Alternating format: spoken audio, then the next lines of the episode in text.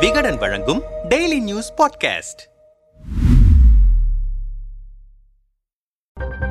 திமுகவின் பி டீமா OPS EPS குற்றச்சாட்டும் உள்ளரசியலும். ஓ பன்னீர்செல்வத்தை பி டீமாக வைத்துக் கொண்டு அதிமுகவை பிளக்க பார்க்கிறார் ஸ்டாலின். சட்டமன்றம் முடிந்த பிறகு ஓபிஎஸும் ஸ்டாலினும் சந்தித்துக் கொண்டார்கள் என எடப்பாடி பழனிசாமி ஒரு குற்றச்சாட்டை பற்ற வைக்க முதலமைச்சர் ஸ்டாலினை நான் சந்தித்ததாக அவர்கள் சொல்வதை நிரூபித்தால் அரசியலில் இருந்து விலக தயார். அப்படி நிரூபிக்க முடியாவிட்டால் எடப்பாடி பழனிசாமி விலக தயாரா என சரவெடியாய் வெடித்திருக்கிறார் ஓ பன்னீர்செல்வம். திமுகவை முன்வைத்து இபிஎஸ் ஓபிஎஸ் இடையே நிகழும் இந்த கருத்து யுத்தத்தின் பின்னணி என்ன? தமிழக சட்டசபையில் எதிர்க்கட்சி துணைத் தலைவர் விவகாரத்தில் சபாநாயகர் முடிவெடுக்காததை கண்டித்து அதிமுக சார்பில் ஒருநாள் அடையாள உண்ணாவிரத போராட்டம் நடைபெறும் என அறிவிக்கப்பட்டிருந்தது. ஆனால் இந்த போராட்டத்திற்கு சட்டம் ஒழுங்கு பிரச்சினையை காரணம் காட்டி காவல்துறை அனுமதி அளிக்க மறுத்துவிட்டது. ஆனால் அனுமதி மறுக்கப்பட்ட நிலையிலும் எடப்பாடி மற்றும் அதிமுக நிர்வாகிகள் திட்டமிட்டபடி வள்ளுவர் கோட்டத்திற்கு கருப்பு சட்டை அணிந்து வந்து தரையில் அமர்ந்து போராட்டத்தில் ஈடுபட்டனர். அப்போது செய்தியாளர்களை சந்தித்த எடப்பாடி பழனிசாமி ஓ பன்னீர்செல்வத்திற்கு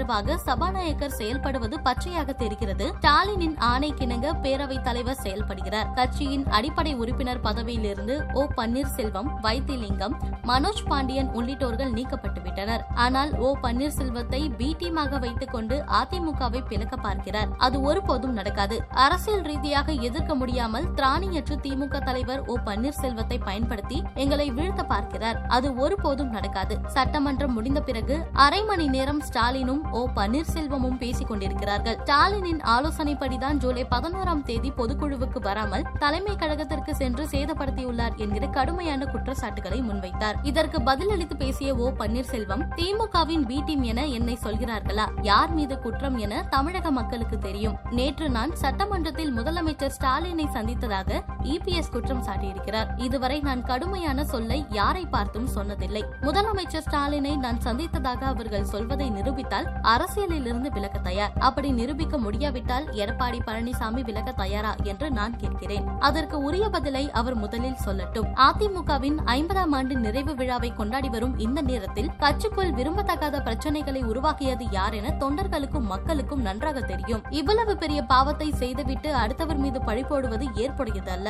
மெதுவாக ஊர்ந்து ஊர்ந்து சென்று பதவிகளை வாங்கியது யார் என்றும் நம்பிக்கை துரோகம் செய்தது யார் என்றும் மக்களுக்கும் அரசியல் தெரிந்தவர்களுக்கும் நன்கு தெரியும். 利用。என பேசியிருந்தார். அதிமுகவின் இரட்டை தலைமைகளாக ஒன்றாக பயணித்தவர்கள் மாறி மாறி குற்றக்கணைகளை வீசுவது அதிமுக வட்டாரத்தில் அண்ணலாக தகிக்கிறது. இந்த நிலையில் அதிமுக வழக்கறிஞர் பிரிவு இணைச் செயலாளர் பாபு முருகவேலிடம் பேசினோம். நிரூபிக்க முடியாத அளவிற்கு தவறு செய்திருக்கிறேன் என்பதைத்தான் ஓபிஎஸ் முடிந்தால் நிரூபியுங்கள் என்று சொல்கிறார். அம்மா மரணத்தில் யார் மீது குற்றம் சொன்னாரோ அவர் மீதே விசாரணை ஆணையத்தில் சந்தேகம் இல்லை என்று சொன்னவர். அவர் என்ன செய்கிறாரோ அவர் நடவடிக்கைகள் என்னவோ அதை வைத்துதான் அவர் திமுகவின் வி டீம் என எடப்பாடி சொல்கிறார். மகன் மூலமாகவும் வேறு சில உறவினர்களின் மூலமாகவும் திமுகவினருடன் தொடர்பில் தான் இருக்கிறார். ஒரிஜினல் அதிமுக காரனின் செயல்பாட்டை போல ஓபிஎஸ் செயல்பாடுகள் இல்லை. அதிமுகவின் பிரதான கொள்கை நிலைப்பாடே திமுக எதிர்ப்புதான் அந்த திமுக எதிர்ப்பு என்கிற நிலைப்பாடு அவரிடம் சுத்தமாக இல்லை. அவரின் நடவடிக்கைகள் இவ்வளவு காலம் சந்தேகத்திற்கு உரியதாக இருந்தது. சமீப காலமாக அதை உறுதி செய்வது போல சில விஷயங்களை அவர் செய்கிறார் என்கிறார் அவர். ஓபிஎஸ் மீதான இந்த